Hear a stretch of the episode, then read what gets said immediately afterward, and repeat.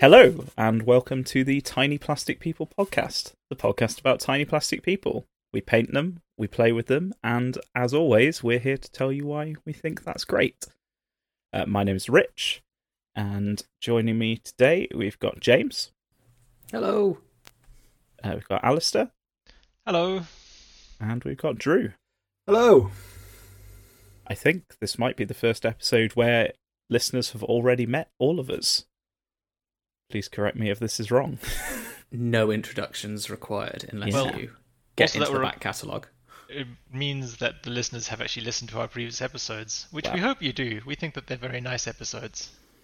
Or they're starting in media res. In which case, hello, welcome to the podcast. Go back and listen. They're good.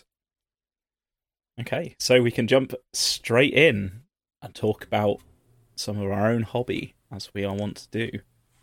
Uh, so, picking at random, Alistair, what have you been hobbying since we last spoke? Um, I've been hobbying all sorts of things, mostly because I couldn't decide what to do. So, first of all, I painted, well, sort of in the past month, I painted, all, as I said, all sorts of things. Starting with Sigvald.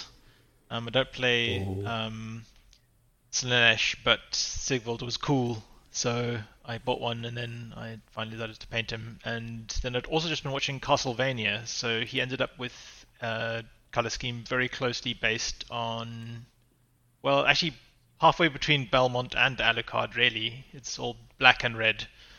Um, but he looks pretty good. He's quite vampiric. Uh, Yeah, So- that, that color scheme works really, really well on him. You've really, I think, hit what you're going for with that model. Thanks. Yeah. And then after that, I painted a Spheranx for Age of Sigmar, and then some Questoris Knights for Titanicus, and then I went back to Age of Sigmar and painted a Herdstone for my goats, and then I painted some Underworlds things. So it was all sorts of different things throughout the month because I couldn't choose. Proper pre big game launch, just like, ooh, what to do? What to do sort of behaviour, it sounds like. Yeah, pretty much. I'll talk more about that later. I'm sort of very undecided about where to go. But Age of Sigmar has made me excited. I just don't know what about. I'm so excited, but I don't know what to do, sort of thing. Uh, Hopefully, yes. Beasts of Chaos, if you've painted a Herdstone. yeah, well, it's a cool piece of scenery, even if you don't use it for that, though, I guess. yeah, it is cool. Ooh, where shall we go next? Drew, what have you been up? I've done. I was going to say not very much, but I think I've got quite a long list actually. I just haven't finished any of it. I, I had a, a plan um, sort of early in the year, which was to focus on two projects, which was Orcs and Dark Angels for 30k. And I've half managed to do that and painted up some Orcs, but and I've also just taken a hard left turn into uh, revitalizing my Sisters of Battle army. So I've been doing mostly Sisters of Battle recently, and uh, some Inquisitor friends to go with them. Um, and that is mostly old models which have either not been painted or have been chipped quite a lot. And then, uh, yeah, a few of the new ones where uh, where the new models are considerably better than the old ones, which you know, thankfully isn't actually that many. I remember your your lamentation when that new Sisters of Battle range came out, and you were sat looking at all of your your metal existing ones. Yeah, what what I haven't done is I haven't rebased anything yet, which is the the big, most annoying change. Oh yeah, that's always that's always a fun one. Yeah, I I haven't decided what I'm going to do with it, but I- I've only been playing sort of narrative stuff recently, so uh, I can get away with having the wrong base size, my crime crime base sizes, and uh, Just power gaming through your narrative events. yeah, yeah. Outrageous. I mean, it does it does help not being able to go to places. Um, and, and- yeah, if I was having to go to Warhammer World or something, then I don't change the bases; they'd be all thrown into the bin by the the staff there. So I believe that's what happens. Yeah, yeah, yeah. I think they um they kick them down those stairs, right? That's it. I mean, you have rules for a reason, don't you? And if you don't enforce those those those rules, it's it's just unreasonable. Yeah. There's one thing I think when I go to Warhammer World, it's authoritarian rules enforcement. Um, Um, and the only other thing I've been painting very slowly is a, a, a dragon or Age of Sigmar because I love vampires and I've decided to paint an Age of Sigmar army, which is another thing I said I wouldn't do. I'd sort of mentally conditioned myself not to look at Age of Sigmar stuff, and then the Vampire Battle Tome came out, and immediately I bought it and bought a load of vampires to go with it, which apparently that's how to make me do things. Um, Take Note Games Workshop is just bring out a Battle Tome and. I'll buy it and then I'll immediately do it as a project. So I think vampires has caught a lot of people like that. Uh, I've seen a lot of people who have been maybe only tangentially interested in AOS going like, oh, oh, vampires. yeah, Ooh. uh, that, that definitely is it. I mean, it, it it wasn't oh it's vampires for Age of Sigmar. It was just ah it's vampires, and I'm just a big sad Yeah. goth boy. So uh, catching all those Middle Hammer Vampire Counts fans. I think also, Drew, you're you're really underselling yourself when you say you've painted some orcs, because you have painted some really nicely converted and even sort of hand sculpted orcs and vehicles to go with them. So this is true. um, there's pictures, I think, in our latest hobby roundup article. Yes, actually, that's quite similar to the Sisters of Battle because I one of my main sort of conversions I've been doing at the moment is converting uh, squigs into boys because I thought I don't like the old boys kit, and there's no way Games Workshop are going to release a new boys kit anytime soon. So Oh yeah, I'll build my own, and who who could possibly imagine it? yeah, What can you start building next? Can you cut, get a squat army or something together? maybe as I say, what range refresh do people Yeah. want? Because I'll, I'll take commission to. Could you hand it. convert a load of female Imperial Guard, please? Yeah.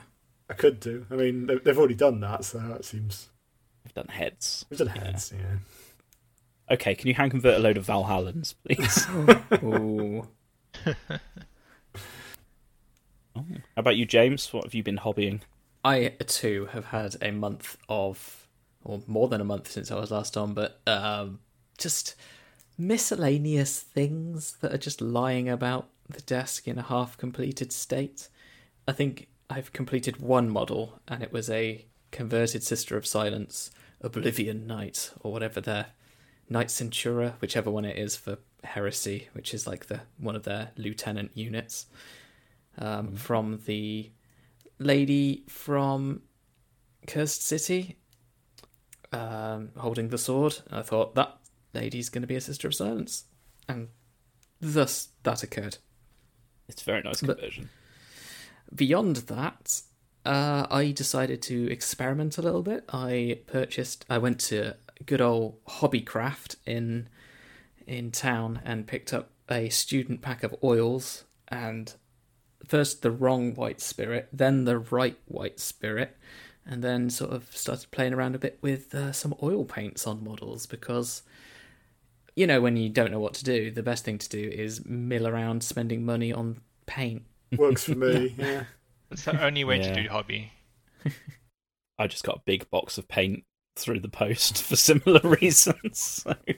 My my my mistake is that I'm working on like some Gloomspite gits, and I want to get on with those and just get a army of gits together. But I've already started painting them, which means I have to finish painting them in the same way, because otherwise, I you can't have a project split in two. No, no, no, that's a bad thing to do. So you've got to keep painting them in the same way, in the same way as that I approached a Custodes project by saying those are going to be solar watch, they're going to have white armor, and then you're going to sit there and forget how to paint white armor every single custodian you pick up. But you still have to paint them. There's no shortcuts, no doing it the no doing it the easy way. No, no, no, no switching to contrast halfway through. No switching to oils. No, no, no. Just do it the way, and it's painful. so I need a new project for these oil paints now. So I'll think of something um, but they're fun. I was experimenting with washes, mixing in white spirit and uh, rubbing it off. I found some uh, like old Death Guard models I had lying around, an old Inquisitor, like metal Inquisitor, not Inquisitor 58 mil, but like um, the old priests and things, which I just had in a drawer. And I was just like, I'll just spray that and just throw some colors on it and see what happens. Turns out real fun. Nice. So, yeah. And uh, in Cursed City update, um, last time I was on, I was talking about making tiles of all of the tiles. Uh, I've made 15 so far out of 40. So, not okay. painted. Slowly, slowly. I had a complete just break on them, but for other reasons, which I'm sure we'll t- talk about later. I'm Anyway, holding out on you finishing that project so I can make a Bloodborne, uh, Bloodborne joke about it, and uh, I'm hoping that you get it done before I forget the joke because it, it'll definitely be worth it. Anything that I've held on to for that long. actually, you know what my mistake was? Was that I started playing Bloodborne as air quotes inspiration, but it turns out Bloodborne's a really good game. So I've actually just played a lot of Bloodborne, and I've gotten way further than I ever did before because it's a hard game. Uh, and now I'm towards the end of Bloodborne and keep finding new places to get inspiration air quotes from. So So just take screenshots. of your your hobby Bloodborne. progress is that you've played Bloodborne. Yeah. It's totally reasonable. Yeah, sounds good. Anyway, uh, Rich, what have you been up to? So I think last time I was on, I talked about trying to frantically paint some Lumineth Realm Lords for an event in August. That event has now been pushed back to December, just to give a bit of breathing room from COVID restrictions. So I'm not in such a rush, but before that had happened, I managed to pay a unit of 10 Vanari Wardens, which I'm pretty happy with. And also Teclis, the big elf himself. Teclis was cat. superb. Oh, think Superb. yeah, I'm I'm really happy with them. It only took me like three days in the end, three or four days, which I was quite impressed with. But I- did have some time off work, so it was like three or four solid days, not just evenings. Um, yeah, that's the first real. It feels like the first complex centerpiece I've done. It's certainly the first AOS centerpiece I've done. I've done the Void Dragon and the Monolith, the Necrons, but my Necron scheme's pretty simple and there's a lot of silver spray involved, so perhaps not quite as in depth. But yeah, that was fun. So I now have like a thousand points of Lumineth, despite only having thirteen models, I think, painted. um, and I've got the rest of what I want, I think, primed up. Maybe most of it anyway. So that's still progressing slowly. Then I just sort of I was a bit listless for a while, um, and I decided to dip back into my Heresy Iron Warriors. So I finished off another Dreadnought and five more Cataphractii Terminators. Um, I have a bunch of that stuff that tends to just sit around either primed or with like the base silver metals done. And then I can just pick something out of the box and finish it in an evening or two. It's quite rewarding to jump into. Um, and then I was intrigued by Tome Keeper's transfers arriving with White Dwarf, so I decided to go on to the internet and read their lore.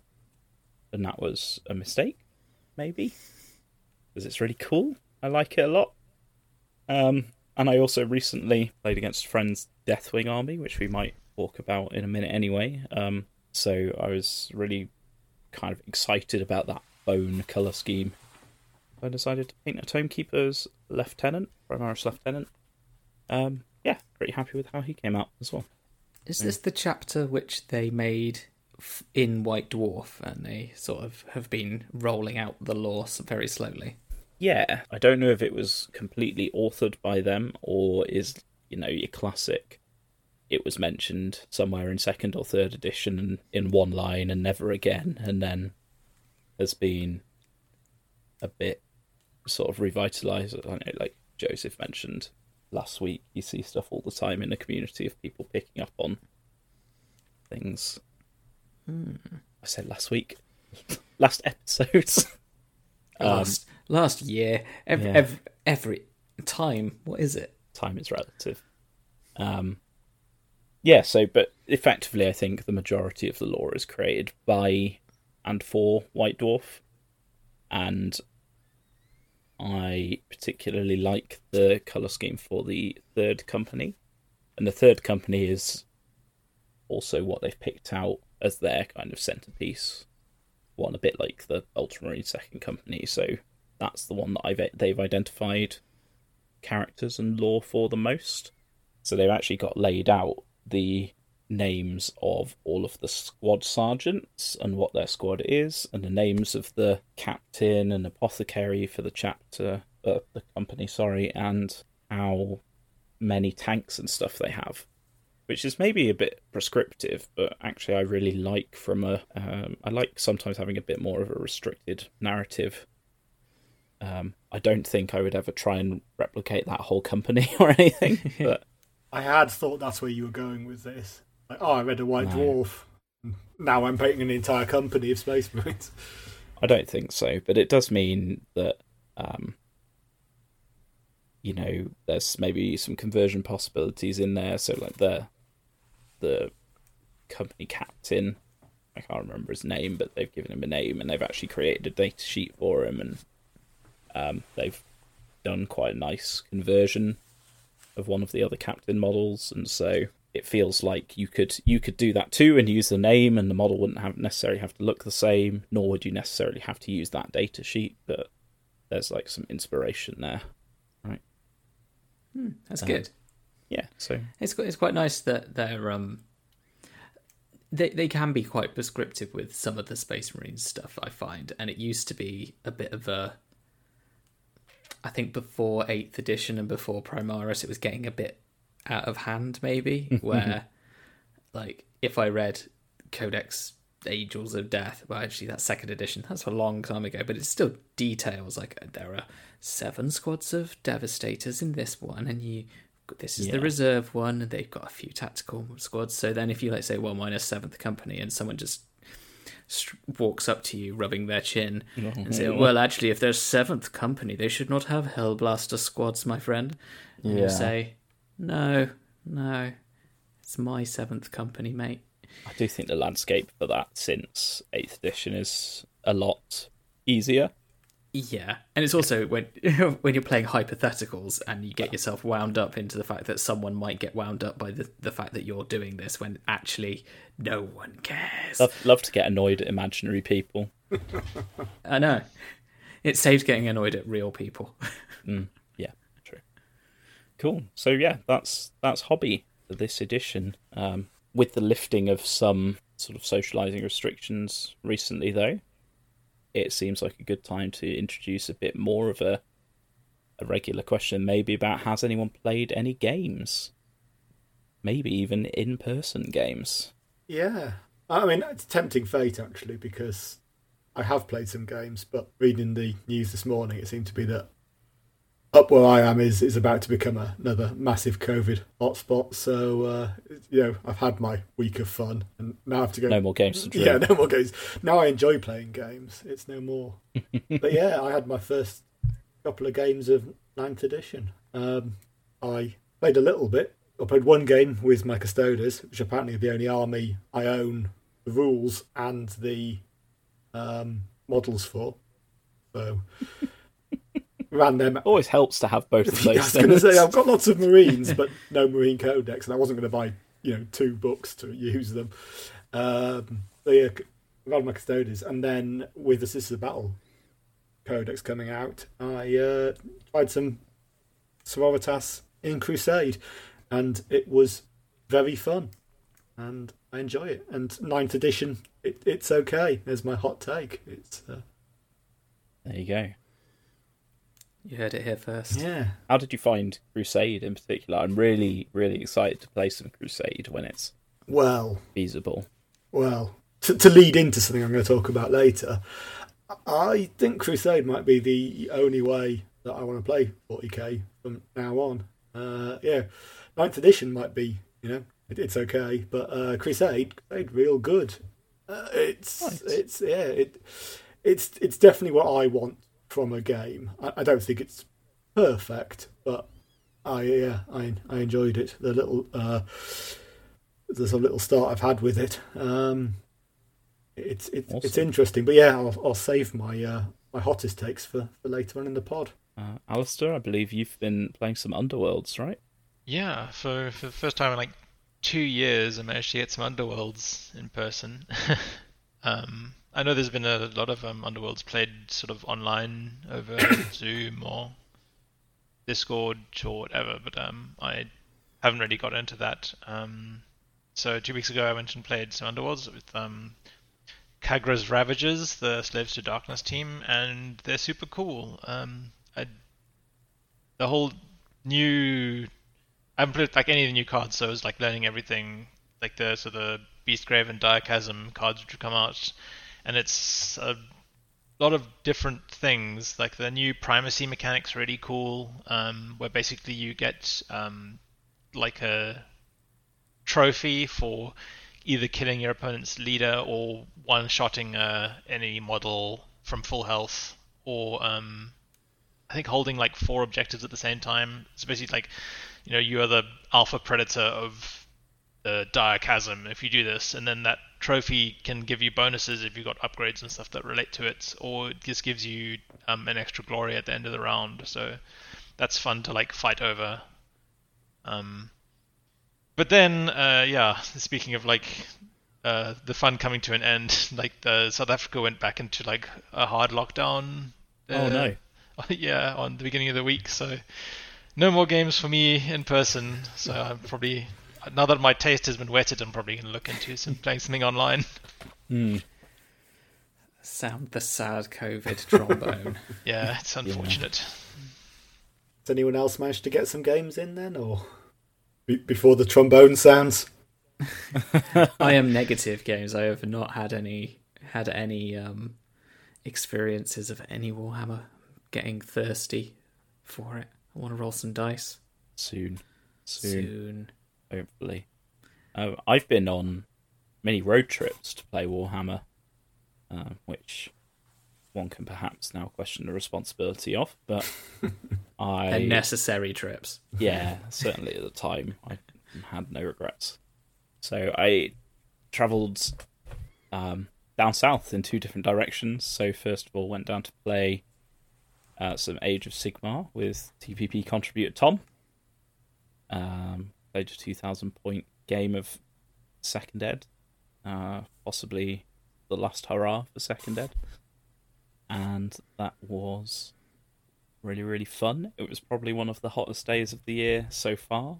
So I had to reapply back to 50 sun cream several times. We were playing outdoors in the sun, and I started to worry a little bit for my uh, my Mongol sat in its box under the table. Had to make sure it was in the shade, so I didn't want its arm to go all floppy. um, yeah, that was that was really really good. Um, it's always nice to play a big game of AOS. Nice to see people that I haven't seen for a while, and that was fun. And actually, all things being well, uh, this weekend Tom's going to come here, and we're going to have our first game of Third Ed, Age of Sigmar. So, yeah, Garden Hammer. If you can make it happen, Garden Hammer is good. I also managed to do a similar thing, go down to the southwest and have a game with Chimp, also site contributor Chimp. Uh, we played 40k. Uh, his was the the Deathwing army that I mentioned in passing earlier. Uh, big army of Terminators versus my I, uh, Eldar Wraith list.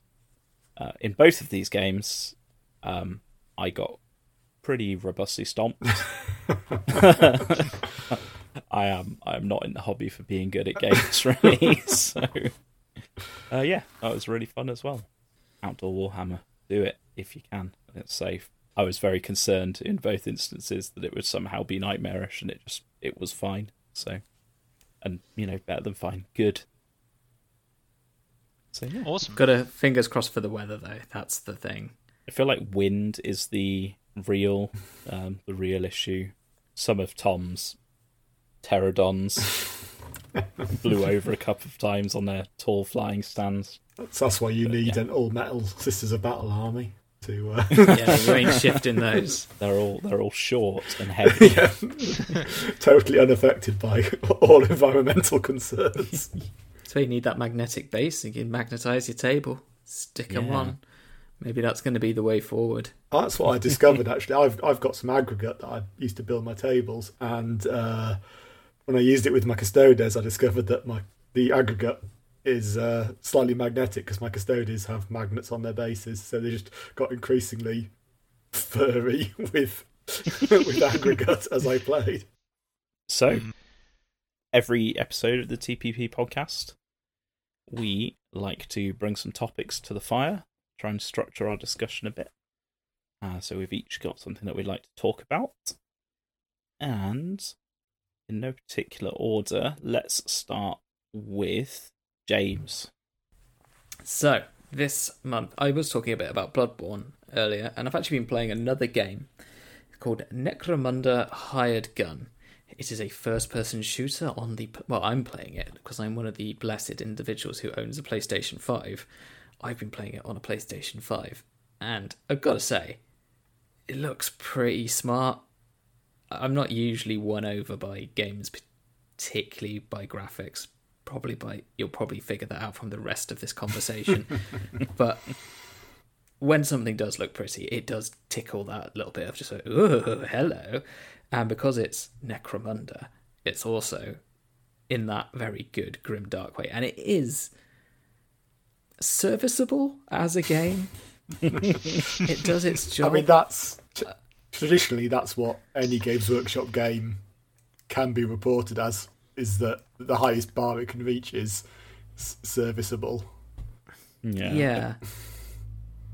I think if you've hit serviceable in one category and good in another, you're already batting above average, right? So, it's ticking some boxes. We- we- We're moving up the level. It's not terrible. I have played bad games in the past, and I know what those play mm. like. And also, I'm trying to make sure in my mind that I'm continuing to play it not because it's Necromunda, but because it's actually quite fun to do.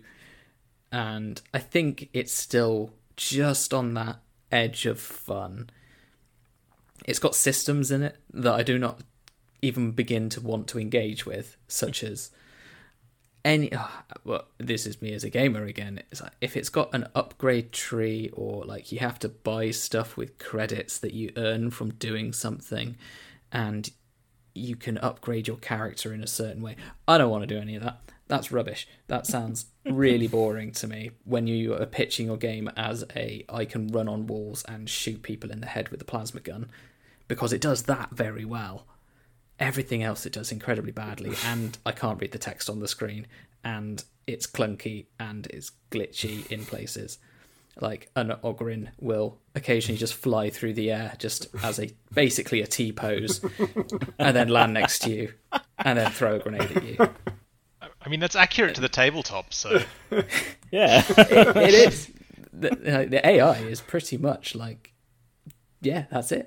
But it's pretty good. Uh, did I just say it was pretty good? Yeah, I'm warming to it the more I talk about it.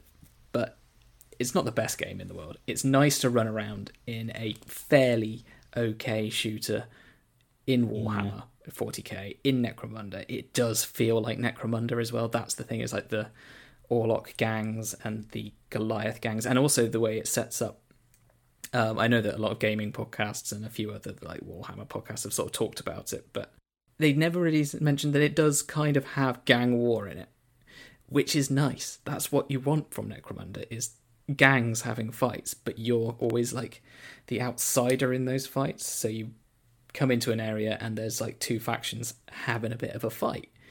That's pretty cool. That's kind of what you want to see. It's just that the AI can't handle having a bit of a fight, and as soon as you walk in, everyone drops their guns uh, or uh, drops whatever they were doing, and decides that you are the most dangerous thing in the world. So you are the thing that they must kill. to be fair, that does seem to be a a fair enough assessment most of the time. I um I bought the game when it came out, and I really love its its atmosphere and its uh, like sense of place and the way it portrays the gangs and the characters. But the gameplay itself makes me feel quite ill, so I ended up refunding refunding it. Actually, I did did notice that it was giving me motion sickness as well. I think it's something to do with the. It's like got a fisheye lens on the whole thing, Yeah, and that messes me up. it's just too too fast for my tastes. Um, That sounds worrying, considering that you are, to my mind, quite a good video game player. Uh, I, li- I like a sense of weight. Mm. Mm. It It's has no that. weight. It is definitely Yeah. like you scooting around as like you you are a drone basically, scooting around the whole place, sticking to Yeah. walls accidentally. There's no weight behind any of the melee attack. Uh, when you like do a kill with your knife or something, it's like poking, just pokes a warlock for a bit, and then their head comes off. Just like in the tabletop game again, as you sit, just sit rolling ones. But so that that was kind of my thoughts on it. Uh, I don't know if any. Well, Rich, you've played it. Any, Alistair or Drew, have you jumped in on this? I haven't played it yet, but I'm quite tempted. It's on my wish list. I'm sort of like keeping an eye on it. I think, as I can deal with a bit of shonkiness. Did fancy walking around Necromunda, I must say. A sort of sightseeing mode would be quite nice. If you could just play as a, I don't know, space marine who no one can hurt and is just there on vacation to admire skull factories, I'd play that version of it. I mean, I, I would definitely get it. I say buy. Buy it for free if it was ever on Epic Game Store for, for zero money. You'll you'll take it. Yes. that's what you're I'll- saying. I- I'll take. I, I'll take I will click on some buttons so I may play it in future. Anyway, let's go to part two of my discussion. So, Warhammer does have a bit of a interesting relationship with video games, and uh, I want to pitch to you my perfect Warhammer game right now, and which isn't Dawn of War one again because Dawn of War is probably the best Warhammer game in my mind. Anyway, yes. So my pitch for a Warhammer game is my other favorite game series right now is um, a little game series called Yakuza. Are we familiar with this game series? Yeah. Yeah. I have heard Go of it, yes. So in Yakuza, you play as um, uh, a Yakuza or an ex-Yakuza called uh, Kiryu, and uh, you're basically let loose on a very small area of what is it. In Japan, it's like a city, but it's not a city. It's just a block, basically. It's a big block of space, and it's incredibly dense. And you run around in this little block of essentially um, distilled Tokyo, and you punch people in the face, and you do good, and it's amazing. It is the and you do side quests for people. You bump into people in the streets, and they say, "I'm in a punk band. Can you make my band not lame?" And you say, "Yes, yes, I'll do." Like that. what organised crime it does. It's a sounds like a fairly Yeah. realistic simulation, yeah. it is a perfect simulation of what organized crime is in Japan, and I will not be taking questions on the actual yakuza and the things they have done. So it paints a picture that they're a lovely bunch, and uh, apart from all the apart from all the other bad stuff. But anyway, Yakuza is basic. It, got pitched in back in the PS PS2 days, the PlayStation 2, as a a version of like, oh, this is just like GTA, but it's in Japan, and it is not that. It is a life. It's an RPG for one thing. It's a life sim, and it's a punchy beat 'em up like um, Streets of Rage. It's all of those things thrown together with a silly, silly story. And frankly, give me that. but I've also been reading all the Eisenhorn books lately, so give me that.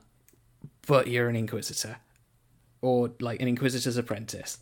You pop down onto Terra in a little block, and that's your precinct. and then you go outside, and the little girl has lost their cat spawn or whatever. And you say, "Oh no, that's bad. Press X to help." And you press X, and then you kill a chaos spawn, which the cat became. And then you give the bloody remains back to the girl, and then you say, "Praise the Emperor," pat her on the head, and you get one CP. And then you go spend the CP And uh, a clown who gives you extra items I because thought that's you were what. going to say, like, press X for exterminatus. yeah. I, I do think the uh, Eisenhorn books would have been better now if they were limited to 100 square metres of some Imperial hive where all he did was minor quests for people. That's it, just minor quests, like a story about rooting out some heresy or something, and like protecting someone. But yeah, honestly, just give me something which is like that because what Hired Gun has is this little town bit where you can buy stuff, but there's only about five people in there, and they don't say anything interesting. Nothing interesting happens. In Yakuza, you can go to a 7 Eleven. I want to go to a 40k 7 Eleven and buy some corpse starch, and that's all you can buy. Unless you use your inquisitorial ring and then you unlock a door, and then there's like a supermarket behind where you can buy all your fancy stuff. Corpse starch ultra. Ooh, XX, yes, it boosts your health, etc. So yes, I want this game. No one's going to let you make this game. But then I realised that the people who made Yakuza also made a game of Fist of the North Star, so they basically have made a 40k game. so I need to get on that and play that at some point. So and uh, explode someone with a million punches or something. anyway, what game do you want to be made of? Well, what game hasn't been made of Warhammer which you might want to play? Because they've tried quite a few. I mean, the other question, of course, or the expansion to this question is, is what game have they made but was unplayably bad? And What game do you want them to have another go at? I mean, I, I, when you brought up this subject, I did think that Total War Warhammer 30k would be exciting, and then you could just, you know, toil across the galaxy. But I feel that's a bit predictable, um, or, or you know, particularly interesting. So, I, so maybe to lead on from your Yakuza thing, I would like to see a good Warhammer RPG, um, which kind of, you know, is a lot of what Warhammer is good for. Is you know, big crazy worlds with weird stuff going on, and people who want to tell you all sorts of mad stuff. Um, but yeah, I'd like a a, a, a good computer RPG of uh, of 40k. I mean, I'd probably say Age of, Age of Sigmar 2's in the offing, but I just want to walk around horrific architecture. Um, Yeah. so yeah, Something like Dragon Age or Mass Effect or Knights of the Old Republic, but Warhammer themed. yes, yeah, with lots of people I can talk to, and they can make me do pointless quests and get stuff for them. Yeah, being in the uh, Imperium is by and large itself a pointless quest. So very thematic there. What I'd like to see, I think, is I want to see a 4X game.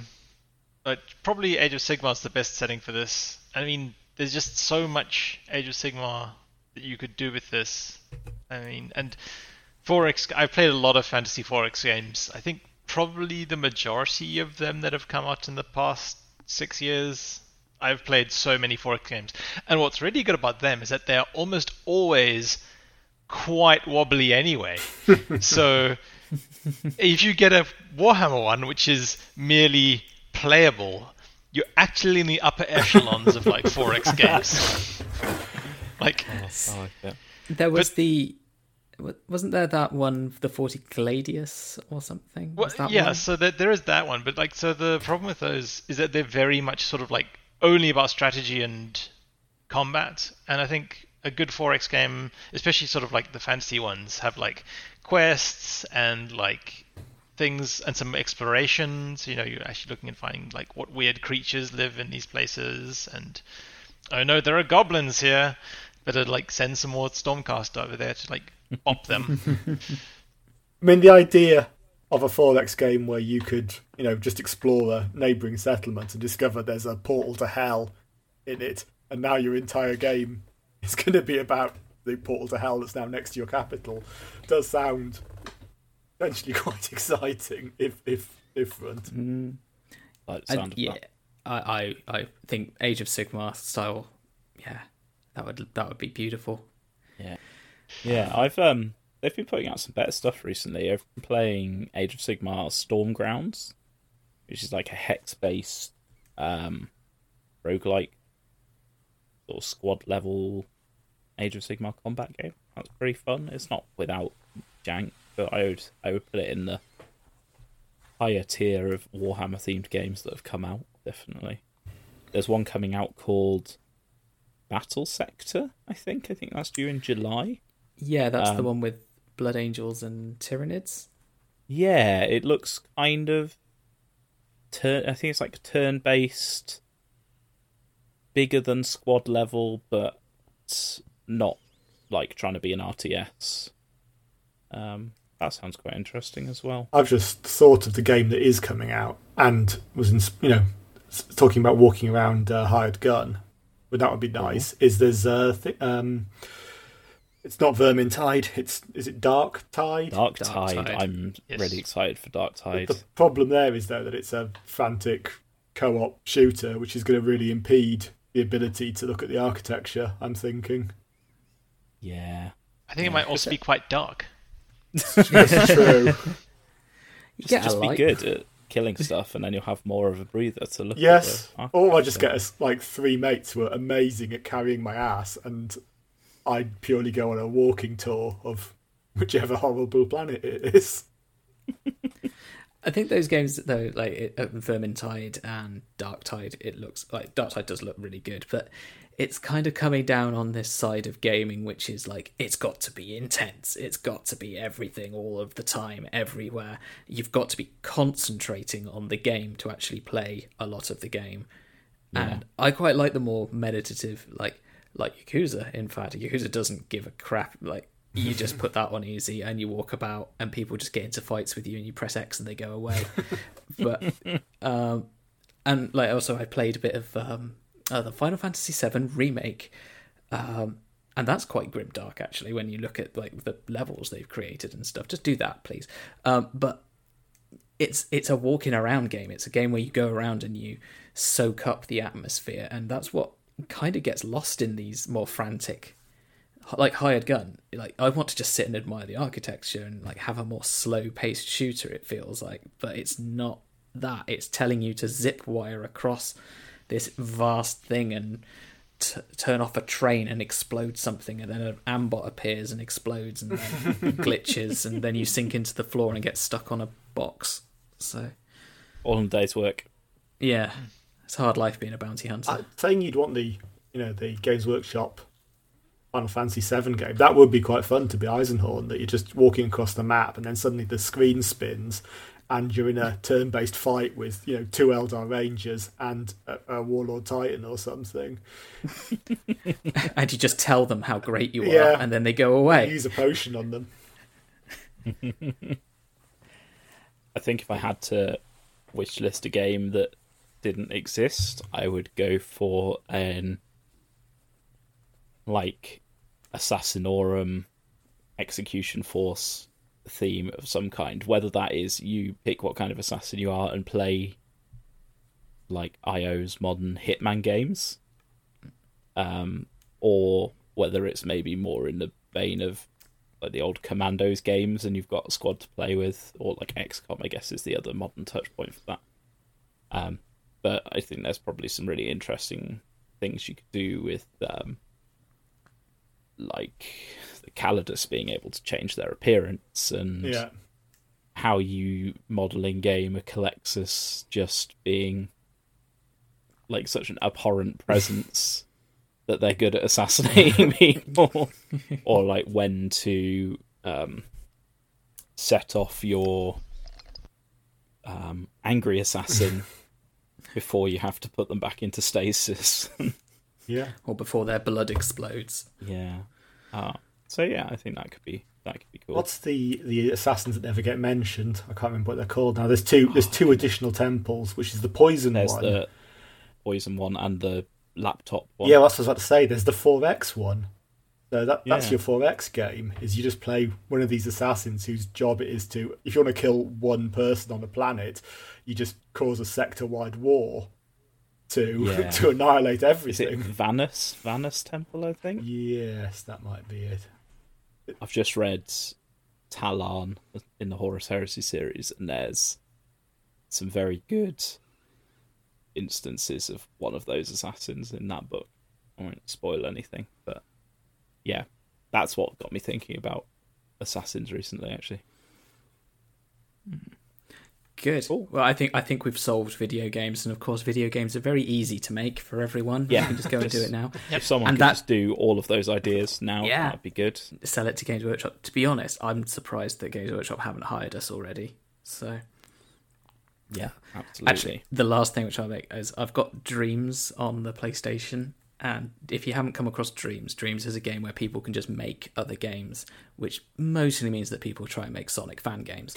but you can search, and I have looked in there, and I'm going to go back. Maybe it's an article idea. I'm going to go and find people's fan games for Warhammer, which they've made Oh, using dreams.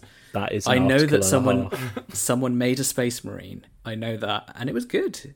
Because the thing is, Dreams has got like this graphics engine that you you can't make particularly bad looking things in it. So, well, you can. You can really mess it up, but you can add your own voiceover. So, Oh, some home homegrown gravelly voiceover. yes. I'm so excited by this. Okay, uh, there we go. I, I might go do some research later. nice. See what's see what's up. Hmm. Where, sh- where should we go now? How about Drew? You wanted to talk about um, or follow on from your narrative gaming and Crusade chat bit, I think. Yeah, I I think it, it, it might be too early to have this conversation, but given that I'm I'm riding the high at the moment of getting into Crusade, but also because I read something James had written uh, on a community space earlier today, which I think Crusade might even answer. Um, yeah, I think Crusade is is the way that I want to play 40k, um, and it, it answers a lot of questions that I sort of have always had about 40k. That you know, I, I want to play games that are narrative, and I, I want to play games where me losing isn't quite the same as me just you know not being good enough uh, at whatever I'm doing. And I think Crusade answers quite a lot of those questions. And the other thing I've always wanted to do is I don't get to play games very often, so I always want to put all my toys on the table and play with them. And that doesn't really, you know, can't play. Every game shouldn't be a 2,000 point game, 3,000 point game. So how do you sort of solve all those things? I, I assume that you're all reasonably au fait with what Crusade is, um, how it works. Yeah, rea- Yeah. reasonably. reasonably. I mean, so it's, you, you you you have a roster, and from that roster, you choose your force for each fight, and it's pitched as a smaller scale game.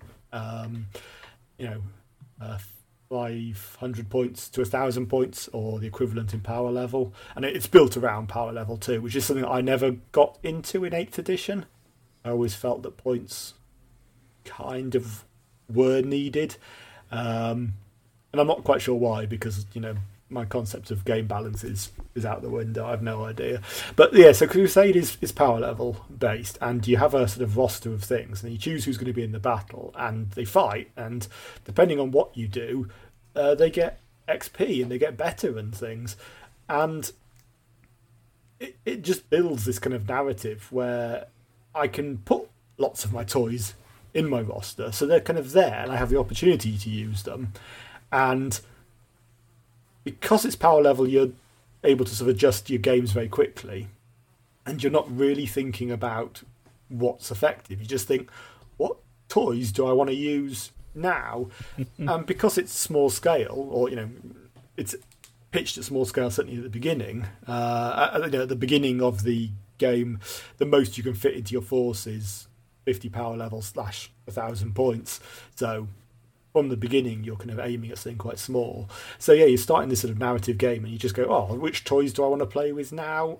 And then I'll use them on the table, and I'll probably play a 25 power level game, and then I'll get to play another one with some different toys. And they're both over quite quickly. And because you get XP for doing stuff and doing stuff, you, you have options for, uh, they call it agendas. So there's obviously like a mission you're doing, and that nets you some kind of reward if you win, which obviously you might not. But y- y- y- you can also give yourself agendas, and agendas are these things that play to your strengths and let you um, give your units XP effectively, or you can give them other perks too uh, through playing the mission. So it means that even if you're not worried about winning the mission, you might want to win your agenda you've set, and you might want to keep playing because if you kill enough stuff, then that unit gets some XP. Um, so the game has a meaning because it's part of a continuous campaign. And the other kind of clever thing they've done is the issue that you always have with campaign games previously, if you know the things I've you know, run in the past, is you either run them over a weekend or you have to find a committed group of people. And you know, if you write this narrative campaign and one player drops out, then suddenly that's a big gap in the narrative. With uh, Crusade, it's you could just pick up and go with anyone who's playing a Crusade game, and there's balancing options Yeah. within that. I mean, I don't know how effective they are, but it's it's there. The idea is that you could play with various people; they're not all the same people, and you can just mix around doing stuff um, with your story. And I don't think it's perfect, and I'll probably say at the end some things that I've done already to tweak it, even before playing. Um, but yeah, I, I don't know. It, we've obviously been through the games we've played recently, and that's all pretty much since the launch of Ninth. But you guys have any? Have you looked at Crusade at all? Are you interested in it? I've not had a chance to play it, but I have read quite a lot about various different factions' rules and a few reports like yours, people having played some Crusade to the point that I um, messaged fellow uh, friend of the show, Pete. Friend of the show, he's been on the show before, Pete, um, and said, "Do you want to help me organise a Crusade event at some point?" Which um, I love attending events, but event organisation is not my forte. So I am excited enough about it to want to try and get some kind of community event going. Um, like you say, it's it's not it's not necessary for it to be an in person thing, but I think it's maybe a good hook a narrative weekend or something as well. Mhm. So um, that's that's my exposure to it so far. But having everything I know about it, I think I agree with your assessment of it. Kind of yeah, being how I would most like to play 40k. I think it's really, really telling how it's really, and they never really gave you any reason to play narrative games. It- A narrative game was basically an open play game, almost like you Yeah. use. It was kind of just like tell a story with your games. Wouldn't that be fun? Or it was historical fights. That was the other way it was always pitched. Like, oh, there was a war here back in the day, and this tank column met this naughty elf or something, and this happened. Yeah. and, and here's the one mission we've written into this book that you can recreate. now it's been so bolstered out and um, i've got the AdMech codex and i haven't had a chance to play with it yet but just reading some of the rules in there are just so like chef's kiss sort of stuff. It's like oh collect things like destroy an enemy vehicle and then loot it and then use bits of that enemy vehicle to put together your own weapon and then roll a dice to see what weapon you make. Yeah, that kind of stuff is just the juiciest of stakes which I want to get into with when I play Warhammer in particularly and like narrative uh, I mean matched play and things it's it's nice to have this sort of a shared agreement between two players that you're going to try and kick each other's ass. That's fine. That's one way of playing the game. But I like the idea of just putting your models down and like saying okay well tech priest manipulus Barangus Johansson is going to come across here and try and steal all of your stuff. And oh, he's been successful, great. Oh no, he's taken a head wound. Luckily, he's grown another head and then swapped bodies into a different body because he killed his last one and stuff like that is is really great. And and it's got so much uh, stuff which you can really get a hold of for events and allow people to tell their own stories when they're playing in an event space because I think that's one thing that also gets missed out when there is a narrative event. You're trying to play into this wider story, but the wider story is often, well, the ones which I've been to at Warhammer Worlds are there's a hundred people in this room. Your battle isn't actually going to matter that much. It's just that Chaos kicked everyone's ass that day. So that's mm. the story of the day, where the stories in the games weren't quite as interesting. But if I was carrying through my army and earning stuff and finding Yeah. out tales about them, then it becomes something a lot more involved, but also fun because it also is using power levels. So it's already got that. Eh, you, you, this ain't going to be matched all the time. This is just going to be some fun. Uh, there's one thing I should say as well is that what you've described there and what I found and I've, um, is that if you have a new codex, it has Crusade stuff in the codex, whereas I quite want to play Crusade with Orks, and and I don't want to start playing until the new Ork codex comes out uh, because it's just going to change stuff. Uh, so Yeah. this is slightly imperfect. That if you've got a new book, you've got a lot more of a fun time planned for Crusade. Whereas if you've got an old book, there's stuff in the core rules that let you do things, but it's not to the same level. You know, like James is saying there, the AdMech are aiming at doing special weapons from killing stuff. The Sisters of Battle are aiming at earning sort of saint points for their characters to turn their characters into saints. Um, and you know the Necrons have that's who I've been playing Crusade with have their own sort of set of rules, their own set of things they're trying to do, which obviously you don't get if you haven't got an army book yet. And the Drukhari are they're building out their little pocket empire in Commorragh. Is that yes, right? I think Yeah. so.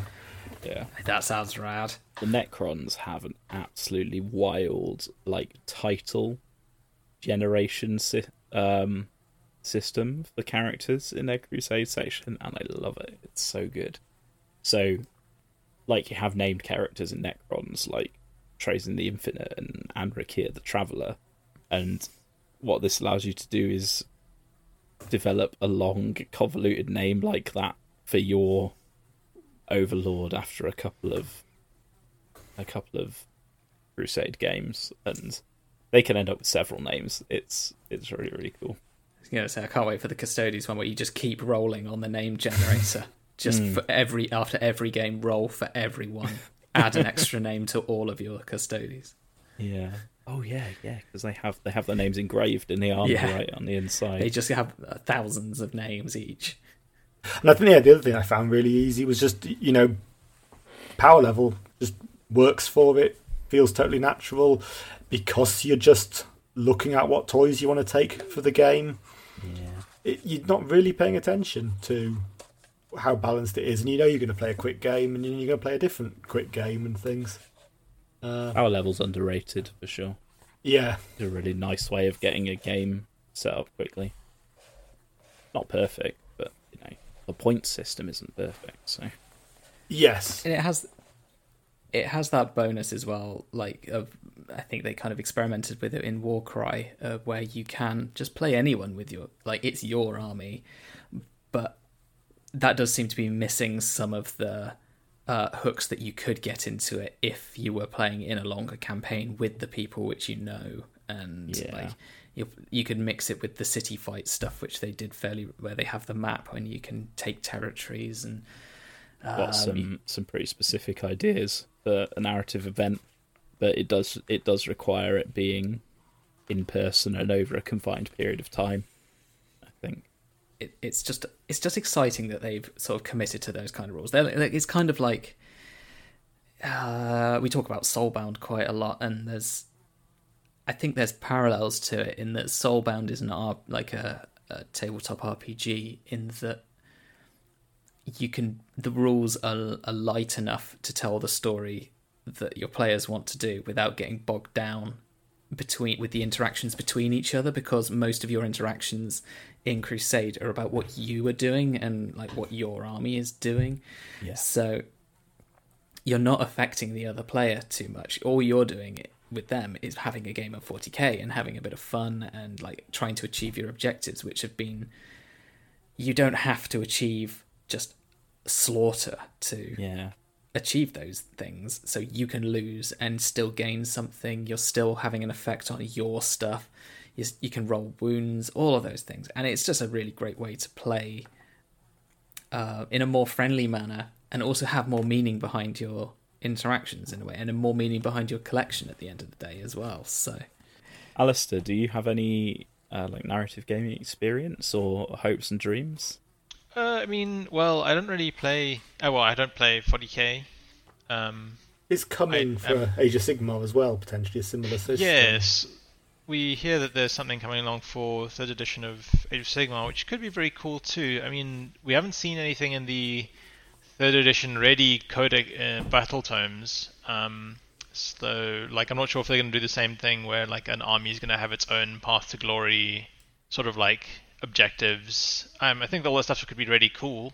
Um, but then they might do the same thing that they did for um, Warcry, where they release a specific tome of the this is path of glory of order, and you know there could be lots of options in there for order, and they could do the same for all the Grand Alliances. For instance, if it's not going to go into the battle tomes themselves, and I mean, maybe we'll just have to see how it goes, I guess. Um, Yeah. But I I like narrative gaming a lot. Um, I think that it's really cool.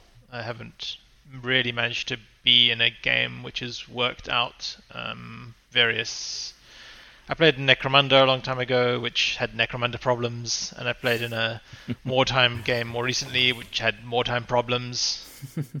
um, and by that I mean one side had im- grossly im- imbalanced rules, and so it wasn't so much a narrative as much as oh this this faction showed up and won again because they had faster people than everyone else.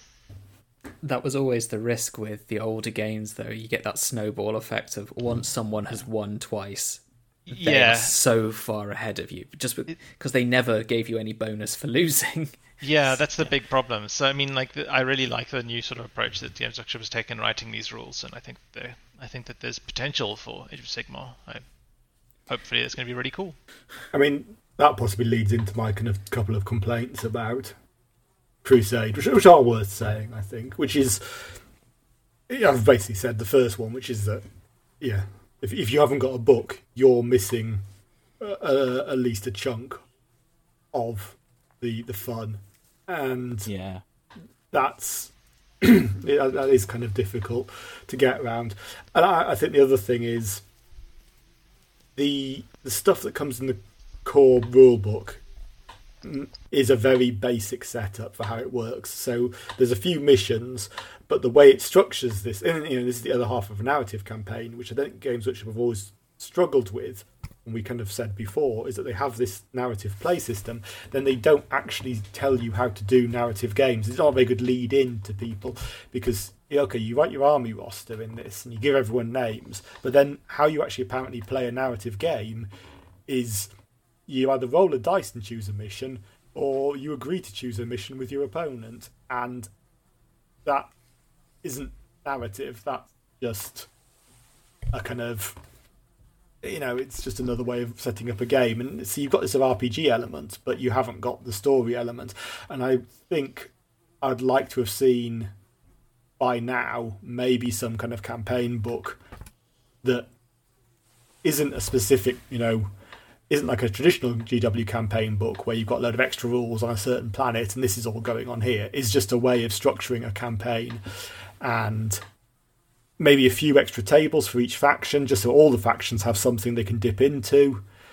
Uh, because you know we're going to be waiting a long time for some of them, A- and also you know a basic campaign structure of you know there's planet generic and you're fighting over it, and this is how you structure a campaign in whatever Yeah. way. Because what I did before starting mine is I just added a matrix campaign to it from the off and just accepted that you know uh, that's some way of us choosing games before we begin um, and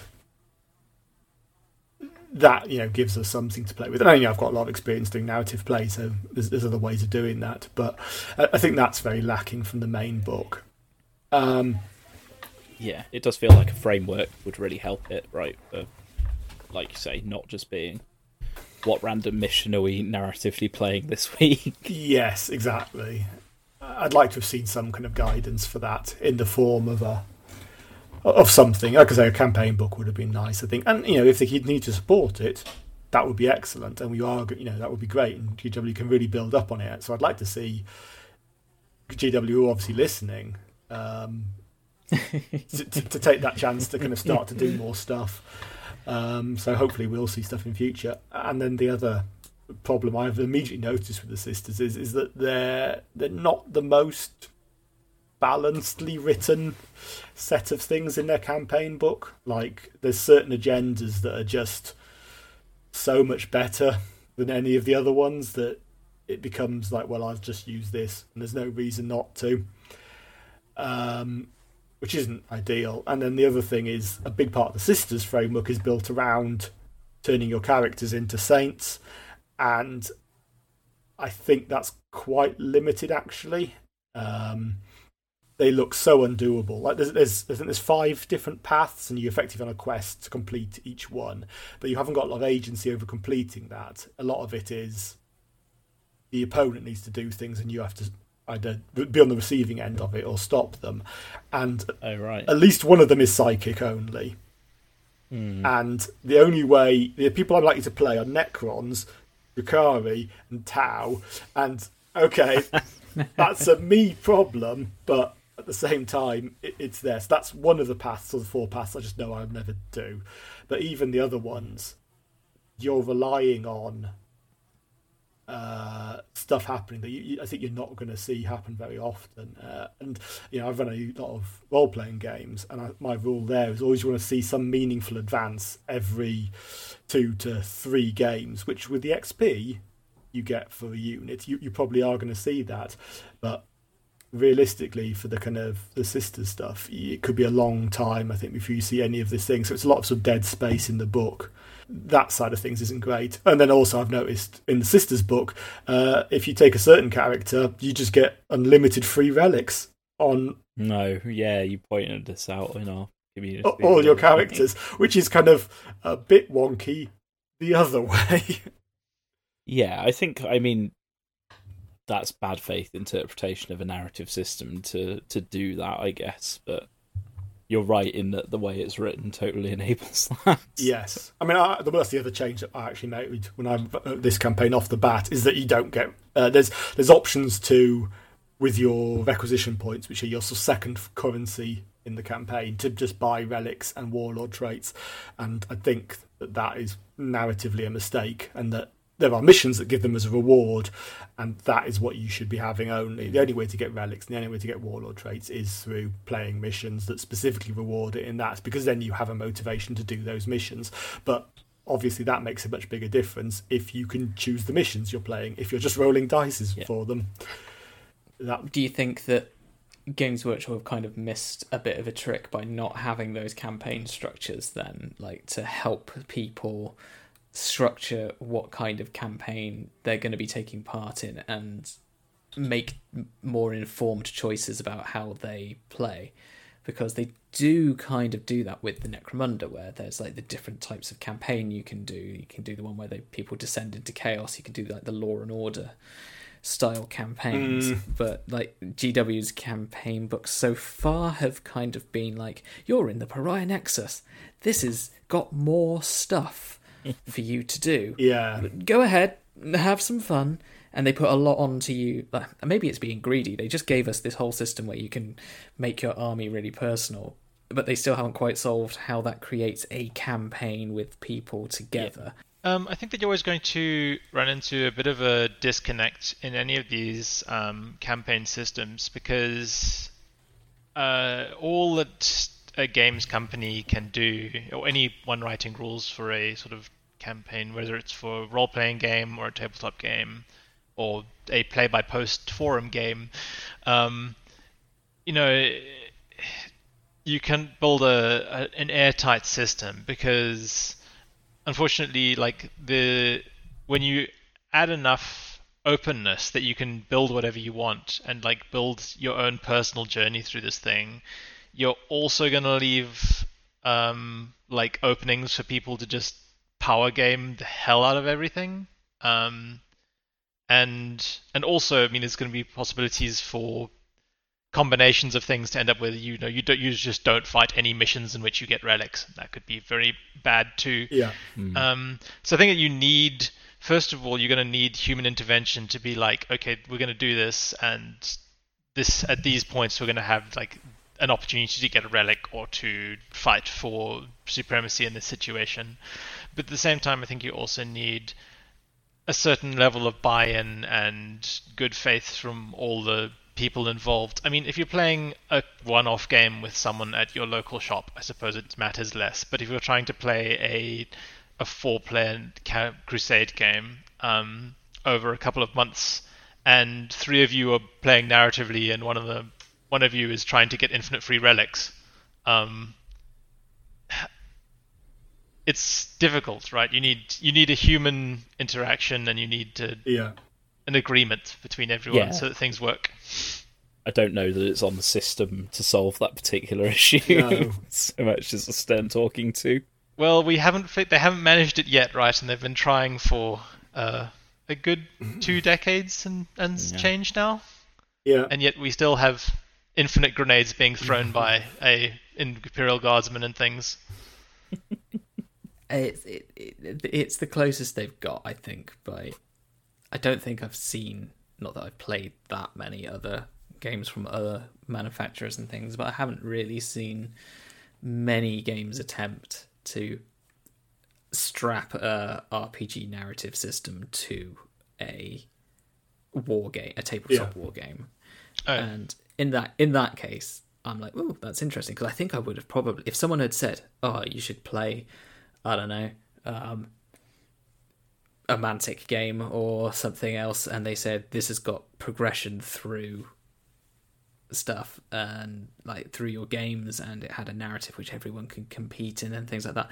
To be honest, I'd probably be a lot more interested in those games. Or if like Star Wars Legions was like, this is Star Wars, but you get to role play your little commander throughout the whole thing. It'd be like, oh, maybe I do like Star Wars that much Yeah. to get into Star Wars. But as as it stands, it seems like they didn't need to do it like this, and they seem to have got in on this quite hard with the narrative stuff so far. So yeah, It certainly seems like a good framework. yeah. yeah, I think that what they've done is definitely like one of the better attempts that I've seen. I've read quite a few rule sets.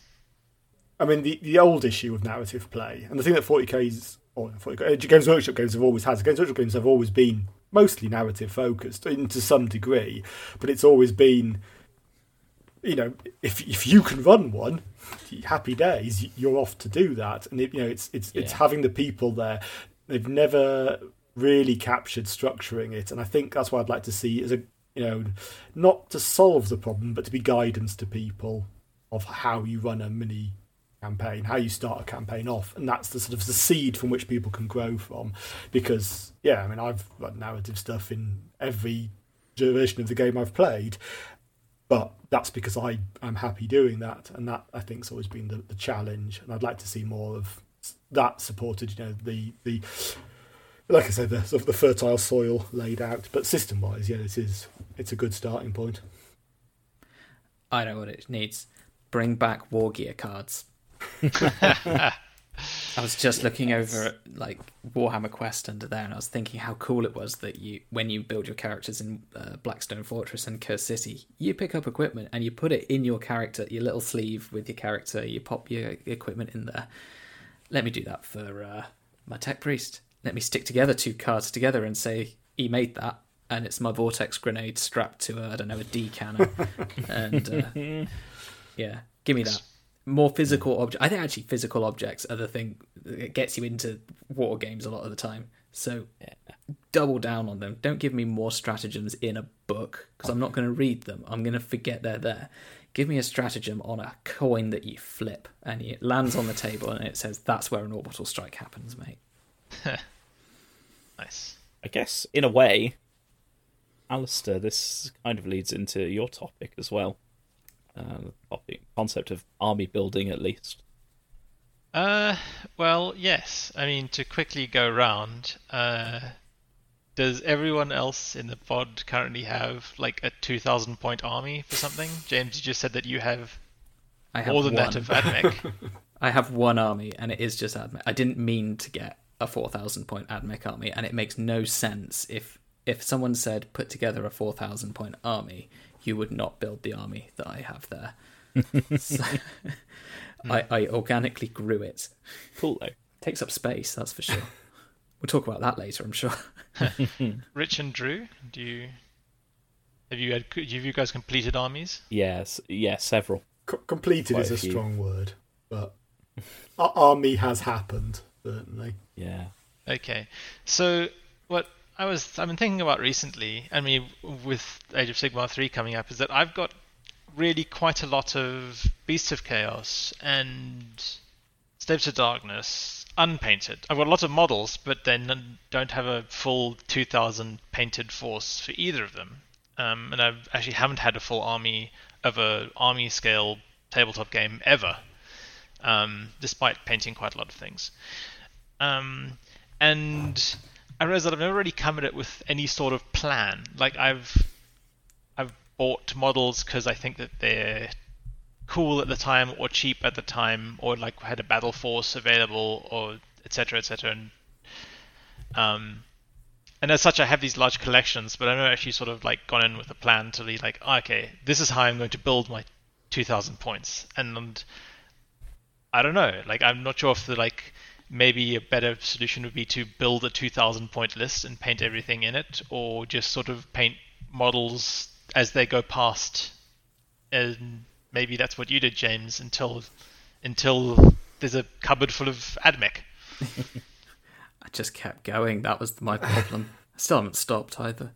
I bought some more the other day. rich you sort of went in i think at least one of your armies you sort of built your eldar right with this you have 2000 points and then you painted them Yeah, so I vary. So I've got a big Age of Sigmar Nighthaunt army that was kind of as you describe, like things were cheap, things were available, just acquired a lot of things over time. But I did also follow up on painting that.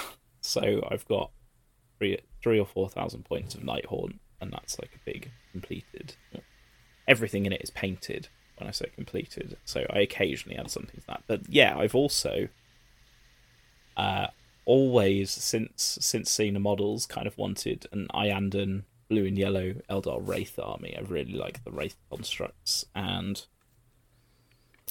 really late 2018, early 2019, I decided that I would follow through on that and I bought some stuff and then I kind of worked out an army list that got to about 2000 points ish and pretty much had one or more of everything that I thought was cool in that range. Um, plus a few things I didn't think were cool because you've got to have HQs, unfortunately.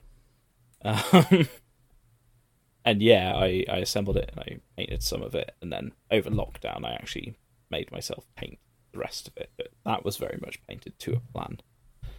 Um, yeah, so this is this is a thing I have done before and can heartily recommend. I guess I I like having the motivation of like this is what I'm working to, and when it's all done, I'm gonna lay it out and take a picture of it. That's that's about where my interest in wargaming ends. Really, I do like playing, but put army on table and take a photo of it is is the end goal. I to turn the question back on you, Alistair, do you want a 2000 point fully painted army? Um, well, I do like having. I do. Um, so yeah, I've had a sort of like ongoing sort of question about like why do I collect models? I mean, I think that they're cool, uh, which was is the main reason I buy them. Um, but I don't play. I don't definitely don't, I'm not buying them to like play in competitive like tournaments or anything. So yeah, like the question is sort of like why do I own these things? But I do like painting them and I do like finishing things. Um, so I do kind of want to like build it at least yeah get to 2000 points of things and then be like I have done it. I have done climbed the Mm. mountain. Um, because I mean there's lots of things which I enjoy painting. I mean uh, a couple of months well I've been not painting more of my Tau. I don't play 40k, but I bought some Tau like at the beginning of the year um, because there was a battle force. Ha! Um, and I painted some of those, and I really liked doing so. And I could see myself painting up to 2,000 points of that. And there, actually, I did sort of like work out. Okay, if I paint one of everything that I want, then I will have 2,000 points. Um, and sort of that's an interesting case because there it's completely divorced from any sort of like game related like needs or drives because I don't play 40k. um, but robots are cool. But you could you could play. I could play 40k. This is true. Um, so yeah, I guess yeah, I don't really sure where I'm going with this. you don't have to. That's the thing. It, it, it it's it's it's a thing. Like, do you, if you if you want to have a two thousand point painted army, that's a possibility, and there's things steps in which you have to go through to get to that point. But you don't have to engage with anything on that level if you don't want to. You don't have to play a game on hard mode because it's got a hard mode. You can play it on easy. You can or you can find the bit in the thing that you like doing. So Hmm. Yeah. Yeah. there you go. There's the Zen take. No, it's a good take. Thanks. I feel I feel like Drew might have thoughts on this. Um, I've certainly done both.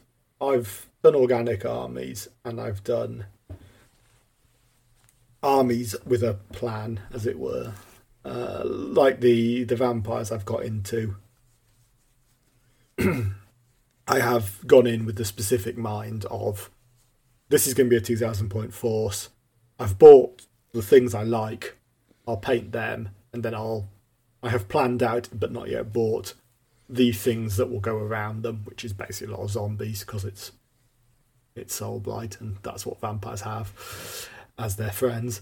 Um, and, and and not wanting to get too deep into Age of Sigmar, I, I think I will keep it as that, and, and probably I'll, you know I'll have all the models I like by that point, which is kind of what got me into the vampires, and with the orcs that I've started for Crusade, I um that's a new army and I'm building it purely as a Crusade force, but then there are plenty of other forces that I've got that are just uh, some stuff that I have, and Definitely got some of those. yeah, if if, you, if I paint enough of these, then I'll have some kind of valid army, and you know I might have a thousand points that I can never fit into an army because I've not done this in a sensible way. But yeah, I found I found that with um, Age of Sigmar as a game which I wasn't particularly engaged with, and then a few years ago there was a narrative event which was organised via a,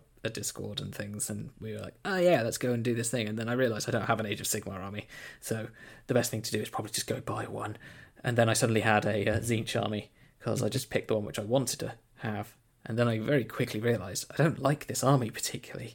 I just bought it because I liked some of the models, but I didn't like enough of them. And you have to have all these demons. I don't want to buy any more demons.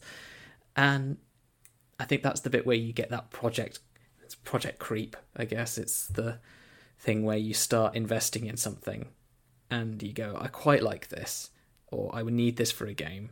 And then the actual effort of completing that project, having the thing, completing or or not finishing it, worse, and then putting it in a shoebox and leaving it under your bed.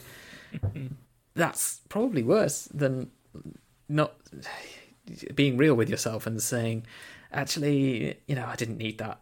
I could have just not done that.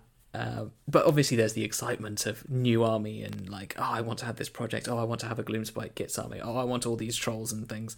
Oh, I want Custodes. Oh, I want Space Marines. I want new Necrons. I want these things. I want that. And if you don't have a quick way of painting those things, all of those projects will back up straight away because we all have lives. We've all got jobs and things a lot of the time, or like if we don't have a job, we're probably panicking because it seems like the capitalism demands that we do that. Um, and then capitalism demands that we buy armies. So it's a cycle which we get lost in, and it it doesn't have to be that way. That's the thing. You can choose how you engage, and you can choose what you want and what you don't want, and it's sometimes hard to resist things, and that's how you get shame piles or piles of potential and things like that. And then you need to kind of gamify how you get rid of that stuff. And the real answer to getting rid of stuff is probably just give it to someone else, or sell it, or or don't buy it in the first place. But that those are very, very, very hard things to do when you're actually engaged with the lore and you're engaged with the hobby and you're engaged with the new things. So, uh, hello, we're Ouroboros eating ourselves, sort of. There's a lot of great hobbyists out there who have never once displayed on their social media or interviews in White Dwarf, wherever it may be, they've never once displayed an army. It's just here's a cool model I spent some time on and I'm happy with it. Now I'm going to buy this other cool unit that I like from a different game. Paint that, and mm. that's a totally reasonable way of engaging with it.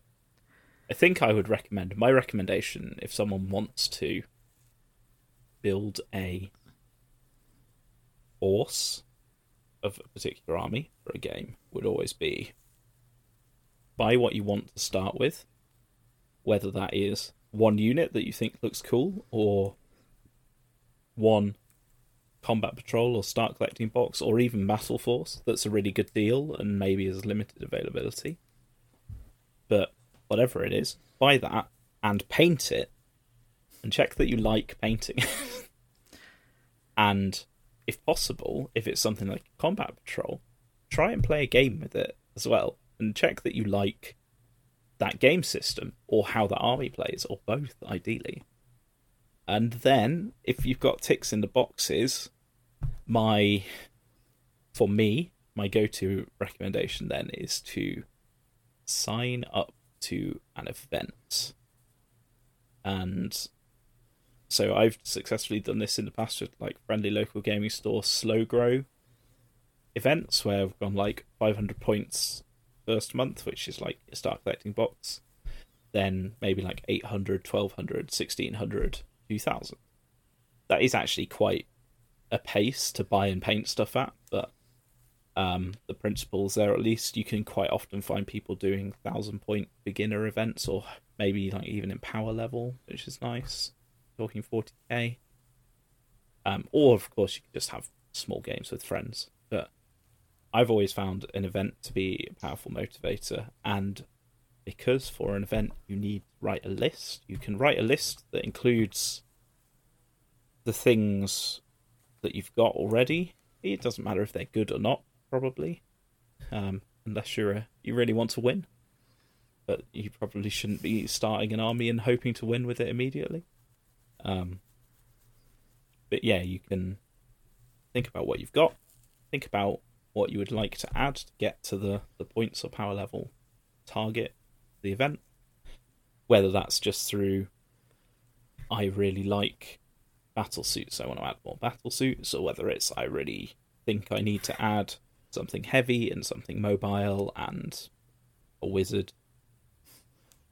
Whatever your logic is for building that, you are building a list, and that gives you a finite list of things to buy and paint in that time, and you can budget it against your expenses and against your time availability and make it happen.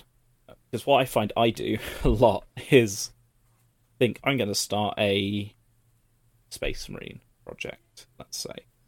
And then every time you see someone selling off some cheap Space Marines, or you just in a shop and you want a bit of retail therapy, and you just think, "I'll buy some," and then you do, you end up with these piles of thousands of points of things that make no sense as an army, and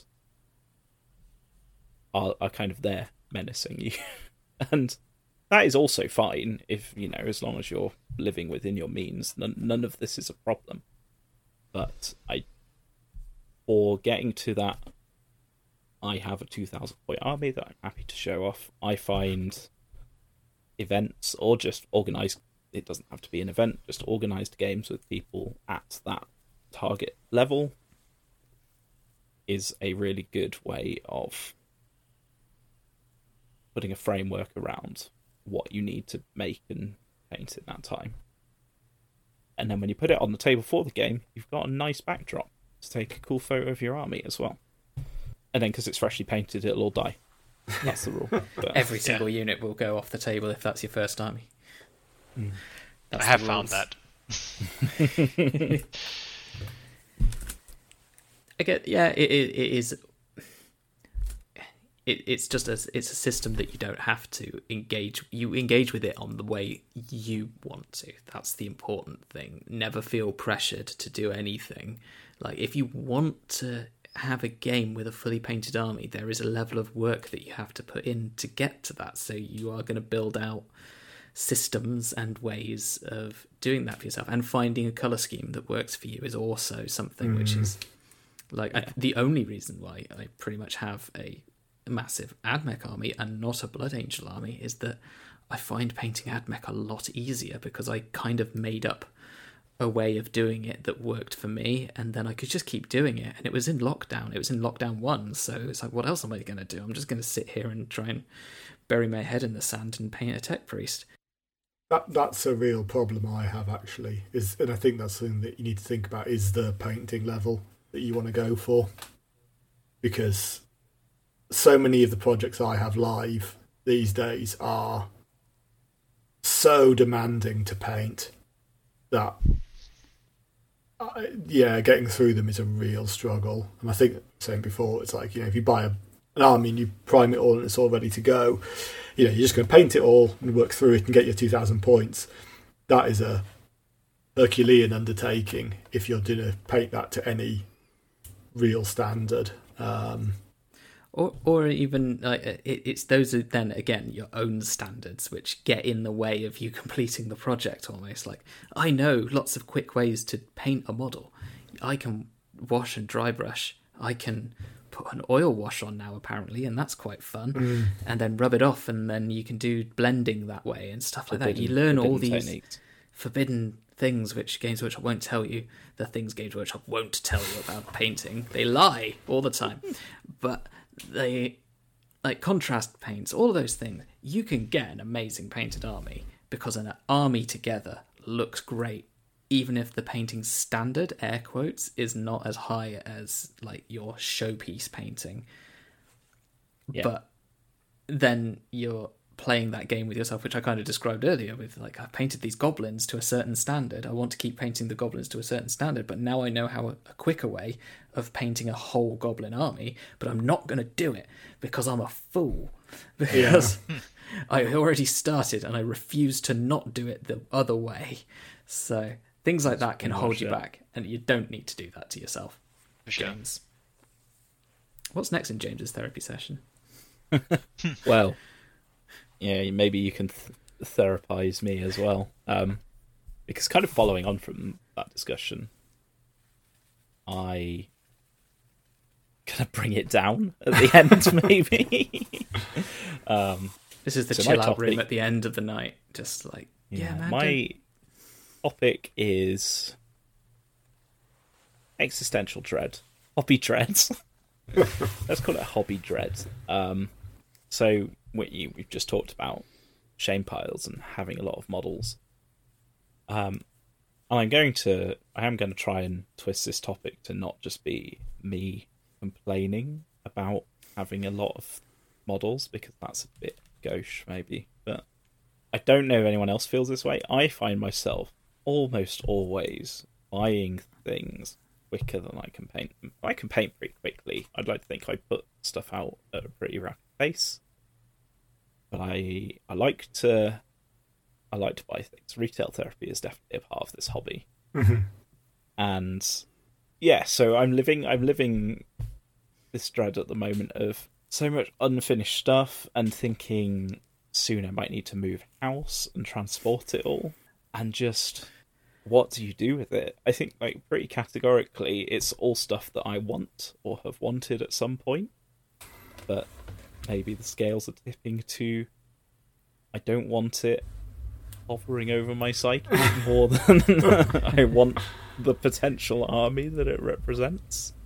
Uh, my my go to example of this, maybe framing it as an example will help more. I love Star Wars. Don't need that bit psychoanalyzing. I know it's there's a lot of controversy. there. um, Star Wars Legion is a game that really appeals to me and has really quite nice 28-ish mil scale models for your generic troops and your heroes. They're cool. And they paint up really nicely. So over the years I'd acquired a bit of rebellion stuff. Um, like a few squads of troopers, a couple of heroes, and some walkers.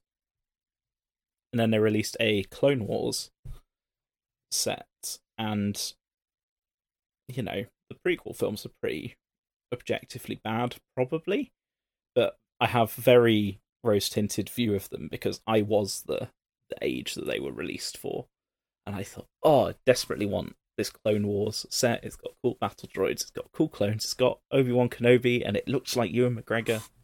I mean, we all want a tiny plastic Ewan McGregor, really, don't we? Exactly, and it's got a little General Grievous as well, if that's more your thing.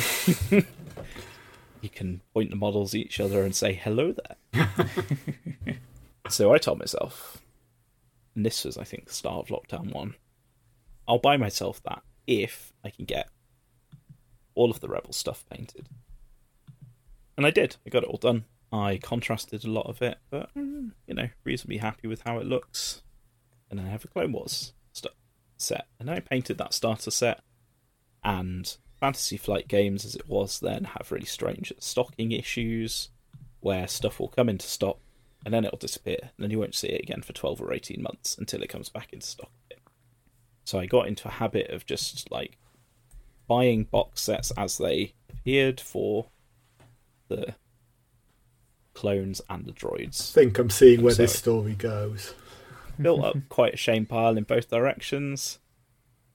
And I now have like a three, two or three fold issue with this game, which is one, I effectively have no affection for that rebel army anymore because the Clone Wars stuff is painted much nicer. And I also have probably closer to like a functioning army for either of those factions than I do for the rebel. And then the second part of it is, as we've kind of covered already, for those, I have a huge looming shame pile that's got to the point where it, it feels both physically and mentally like a teetering pile of boxes that might fall over and hit me in the head. Um, and I could get through it, you see, but it's not the only thing vying for my attention. And then the third part of this is that I have never played this game. and even if I get two forces painted, I can't really imagine playing this game or who I will play it with or when I will play it. I, I can imagine getting like a game here or there, but am I massively fussed about like adding Legion tournaments to my hobby event rotation? Probably not. And so this has just caused anguish, I would say, and I really, really want to frame this as this is like absolutely the wettest problem that someone could possibly claim to have is that they've bought too many Star Wars toys. But you know, I can I can only deal with the issues I'm dealt. They are our generation's Toby Jugs, after all. Yes, absolutely. People in the future will come along into our houses and we'll be old and offering them tea and Werther's originals. And they'll be saying, Grandfather, why do you have all those silly toys up on your shelves? They're so ugly. Well, yeah, I think it pretty much is going to be this. Um, you know, like this stuff takes space, it takes time, it takes mental energy. It represents an investment of money that, if I sell it, I'm probably never going to get back, which is fine. But you know, the concept of selling it means that it has some some latent value, mm-hmm. and it's just sat there doing nothing. So yeah, I, I guess that's maybe the, the summation of my. Is, is this something that other people deal with? Is this how do I deal with this? Do you want a flippant answer? Begin, and we can go. I mean, I we're a podcast, Drew. Okay. oh, Make a joke, flippant away. then we can get serious. We can real talk it after this. I mean, in part, my solution to this problem is that I spend a lot of time on 30k social media, and you just have people there being like, "Oh, I found this 28 mil Reaver Titan that I bought and forgot about." So Just reframe the problem yeah, this, this 800 pounds worth of resin that I had under my desk, and I think I might just paint that this weekend. And then you're just like, well, I'm not as bad as that guy by by a slight degree. As I say that, I know I've got an Astraeus somewhere unfinished. Don't know where it is, and that's a 280 pound model. So Well, yeah, I think everyone has an element of that, right? Um, I sorted through boxes like a week ago and found something that I forgot existed. Um, it does happen, but that's kind of fine. I want to just be clear that I'm not like judging anyone who is in an equivalent situation or worse, worse, inverted commas. Um, yeah, this is it, it's something that's been weighing on my mind recently, and I am curious with how to address it. So I've sold lots of projects before, and most of the time I don't regret it. Like two years ago, I sold my AdMech project and really regret it, and I think that has thrown my like I mean, how I deal with shame. that was a into mistake. turmoil. Clearly. Yeah, like that was a straight up mistake. That, that was a straight up one because we all know that AdMech are the best. So Could be winning GTs now. you could be, you could be number one with one of those lists. So yeah, I mean, like uh, I mean, I did mention that I have a lot of models, and I think that uh, from my point of view, I so both my Slaves to Darkness and my Beasts of Chaos, I genuinely like both of them. Like any one of the models in those armies, I can take out and I can look at and be like, I like this this model. I like goats. I like um, big warriors of chaos in spiky armor. Um, you know, doing bad. Time for heresy, hooray! Um, and so like I just ha- like having those collections definitely doesn't sort of like weigh on me too much. There are sort of like other th- sort of games which have sort of come and gone. Um, for instance, I played a lot of X-wing back when that was popular, and they have a lot of X-wing. And functionally, I can't shift. I won't be able to shift that. The second-hand market is completely flushed. Um, so even if I wanted to sell it, I couldn't. Um, so some things I think you just have to keep unless you know um, you Yeah. give it to a some sort of um, charity if you can find something that works for game systems. Um, and um, the only thing which, but even the X-wing, I do not regret having. Um, it is a game that I enjoyed playing a huge amount when it was popular. I think that little ships are still very cool. Um, little X-wings and Tie fighters and all sorts of things. And um, X-wing's a good one, a good example of that. Actually, yeah, I had a, a lot. It was my intro back into hobby in general, Hmm. and then as it died off, I sold almost everything I had, and then uh, my housemate and one of our other friends are quite into it, so I have bought some more back. But I have like quite a focused collection now, and it's only for playing casual games, so I have no desire Yeah, to chase the meta, and that's been a great solution to that because I have like two trays of stuff and it's fine.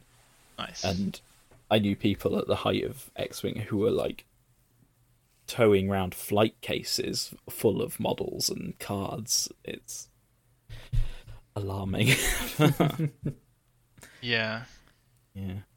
Um, but I think that like if I don't know if, of these, if you have a project of things that you like and things that make that you are excited for, I think think it's bad to like keep them around if you can, if you have the storage for them. Um, maybe have some visibility on the problem. I suppose would be the most useful thing. So if you have a big spreadsheet that you go through regularly, or I don't know, photos in a like folder on your phone or like PC that you can look at and be like, oh, I have three boxes of Space Marine intercessors. I don't need a fourth box of those. Or if you Do look at them and be like, yeah, if you look back at them and you're like, oh goodness, I have three boxes of Space Marines and I just read a book about Space Wolves or something and now I absolutely have to space paint Space Wolves right now. It is the only thing that will give me life. Then you know that you have those somewhere and you can go excavate for them and start painting them. Yeah. Conversely, it's also a good way of thinking about things when you do want to let go of something and you say, Well, I did have those things. Take a picture of it because that's pretty much what you've got in a big box behind you. It's just a load of things that taking up three dimensional space, which might as well be a two dimensional space on your phone or in your Yeah. camera, and you get the same amount of enjoyment from it when it's Yeah. like, oh, I did have that. I wonder what that looked like. Oh, I did paint that. Oh, it looked like this. That having the thing, or having had the thing, is almost enough sometimes. Like Yeah, if you let go still of have it, the, the you painting had the- experience and like it's it's a value of time and investment, and also um, I was going to say it's almost like nourishment for you. It like do you feel nourished by the things that you are doing right now and the things that you are um, Yeah. creating and the things that you are painting? And when you look at them, do you feel that same like warmth of like yes, I did do that. That feels great for me. And if that feel that that feeling will go, actually, that's the other thing. It's not that it might go it will eventually everything Eventually. goes we are all in entropy um but it, On like a long it- enough timeline, it doesn't on a matter. long enough timeline, we are all dust um, in the wind, dude. Um, but at the at the point of the at the point of creation, at the point of building something, at the point of like getting the enjoyment out of that thing, you've basically spent some money to have a nice time. And if you're not having a nice time, if it's empty carbs, if it's just like I'm doing this, I don't know why I'm doing this, I, I just feel like I'm doing it. That's when I start feeling personally, or like I look up at my shelves and I, I'm I like books a lot, but I don't have many books anymore because I realize what I hmm, do is just same. buy books.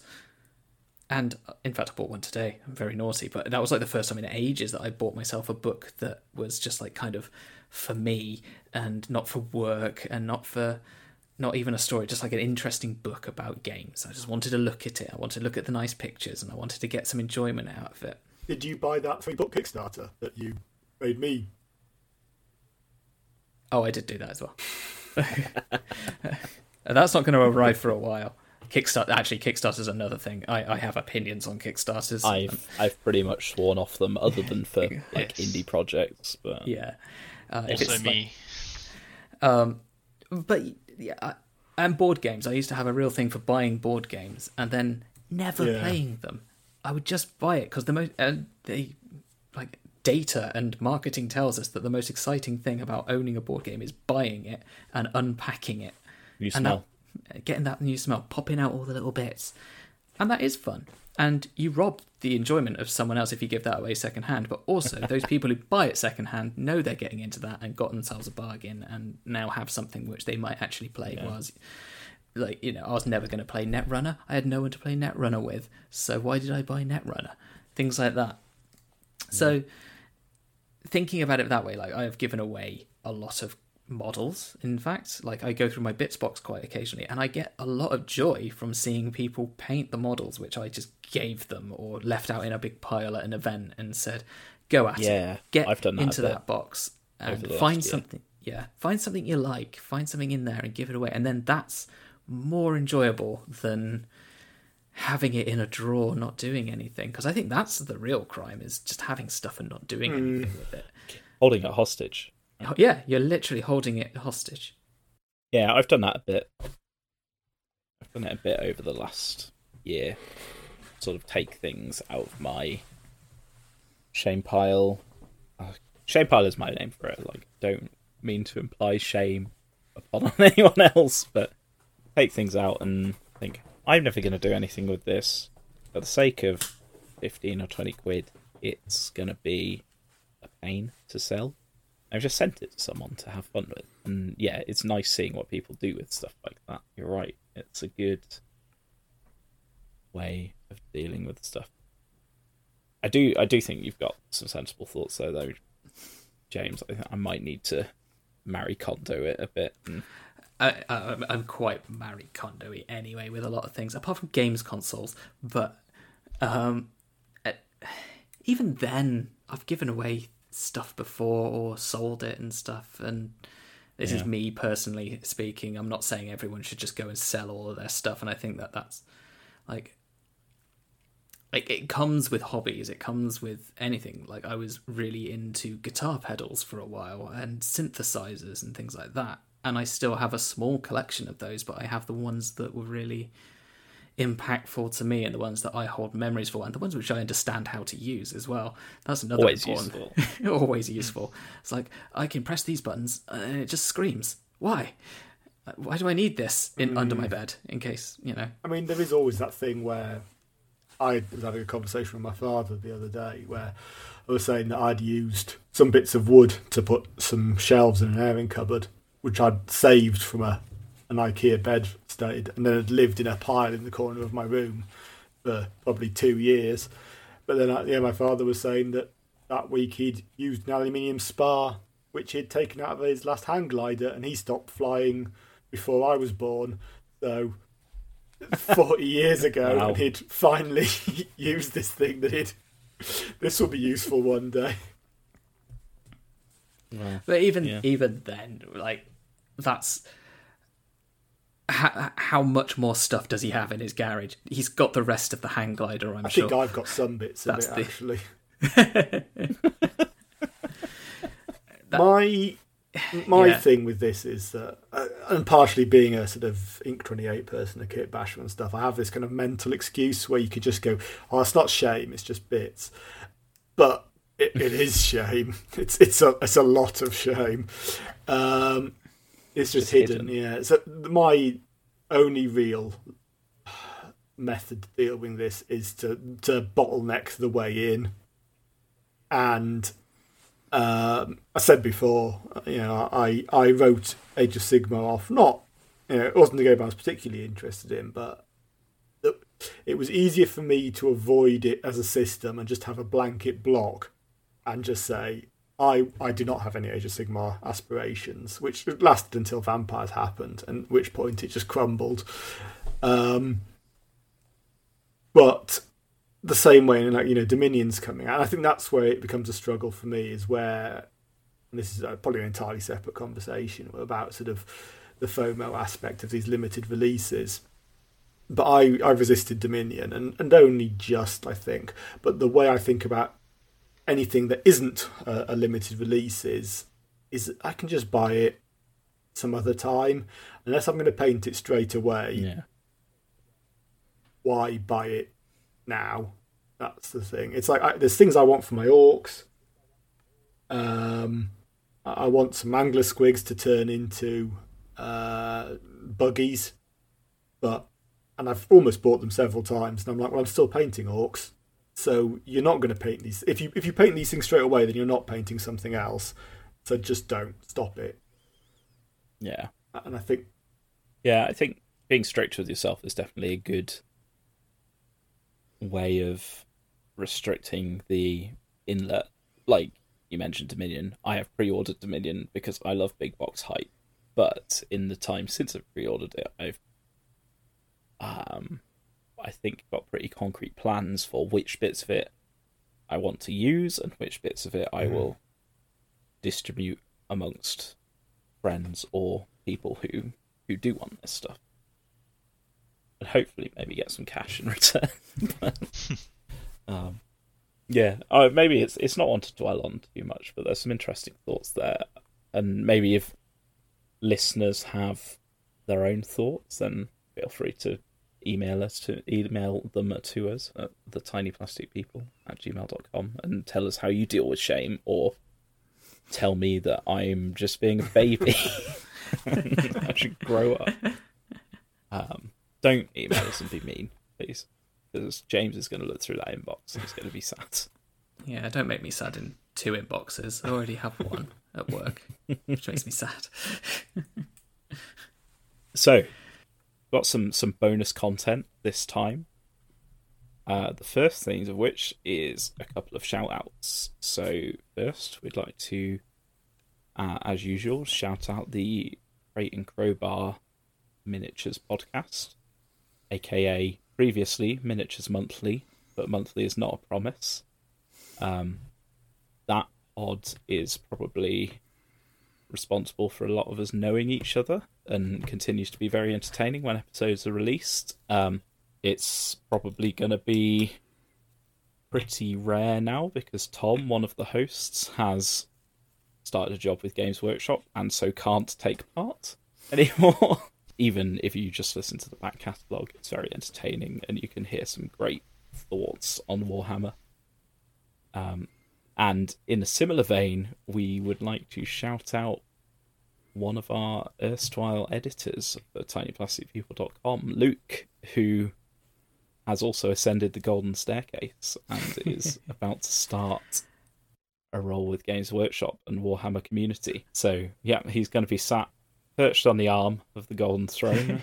um, unfortunately, it does mean that he won't be working hard behind the scenes to keep TPP running.